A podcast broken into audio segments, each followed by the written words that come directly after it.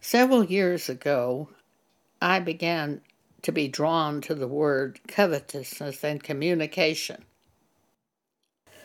And I studied the word conversation and found that it means manner of life.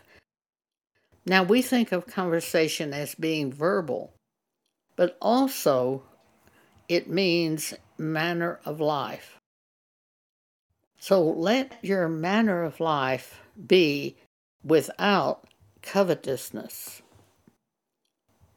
Let's look at Hebrews chapter 13, verses 5 and 6.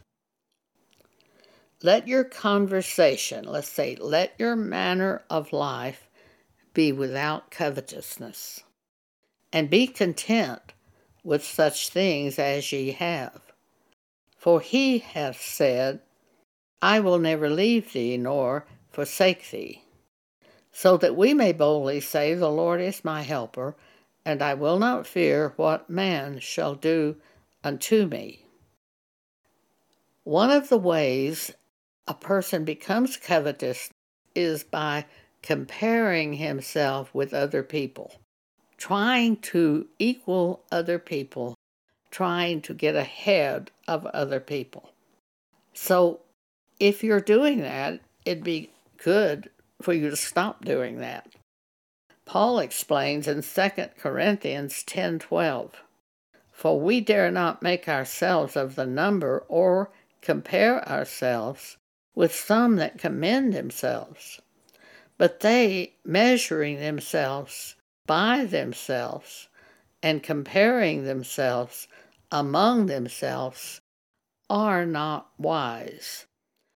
you start comparing yourself to another person, and you may fall into the subject of emulation, which is a work of the flesh, which means to try to equal or surpass another person.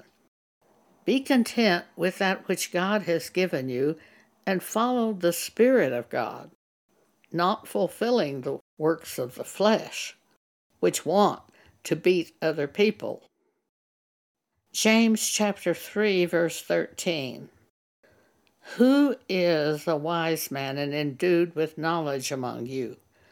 Let him show out of a good conversation, out of a good manner of life, his works with meekness of wisdom. Instead of trying to beat people, Jesus helped people. Everything we learned almost in our training in schools, from public school through college, has been to beat other people. And that's exactly opposite from the way of God. Thank you for allowing me to speak this to you today.